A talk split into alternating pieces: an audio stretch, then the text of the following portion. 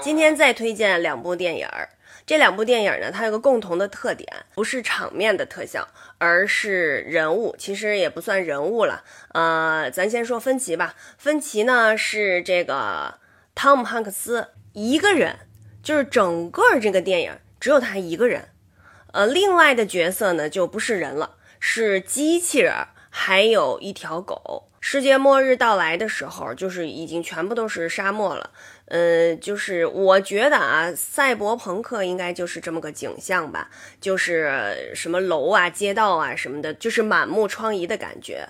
呃，也没有人，街道上一个人都没有，所有的楼啊、所有的超市全部都是废弃的。然后他就会在这些超市里面找一些什么小罐头啊，是有没有剩的呀？什么饼干渣啊什么的。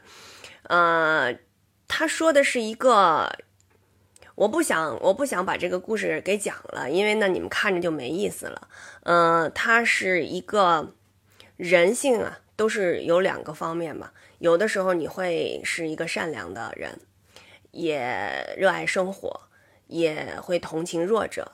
但是有的时候，在灾难，比如说饥饿，比如说这个生存这些事情出现的时候，你的。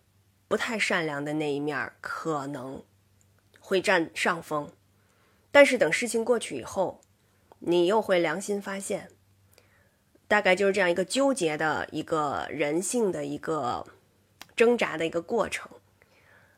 呃，所以我觉得大家可以看一看，我说这个机器人哈，它和人之间怎么样交流，怎么样互动。另外一个呢是玉子。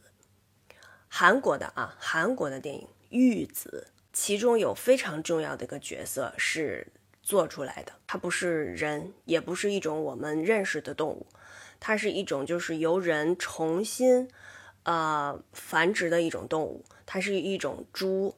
为什么要繁殖这种猪呢？就是因为呃想，就是现在咱们呃吃的这些肉啊什么的，呃就是想有没有能够比这个更鲜美、更好吃的。代替什么牛肉啊、羊肉啊、猪肉、鸡肉什么的更好吃的，做成汉堡啊什么的。然后呢，这个动物小小的时候呢，就把它放到农村去，嗯，在这个农民家里面养，全世界各地的农民家里养。等养大了以后呢，就收回来，然后给他们做分析啊，就给这些小动物，呃，给这些猪做分析，呃，他们这个这个在什么地方生长的怎么怎么样，然后呢繁宠，再让他们进行繁殖等等等等。可是呢，这个小猪和他建立了非常深厚的感情。得知这个小动物要被拉去屠宰场的时候，等等，我就不能再往下讲了。这个这个电影之所以我喜欢，也是人性的小姑娘的善良，他和小动物之间的爱。另外一些人为了利益，为了人类的生存。为了他们能够挣更多的钱，呃，然后就拿这些动物去做实验，然后拿这些动物去，里面有很血腥的场面，所以我我就看了那个以后非常的难过，就心里非常的难受。嗯，我觉得吧，大家酝酿一下感情，看这两部电影吧。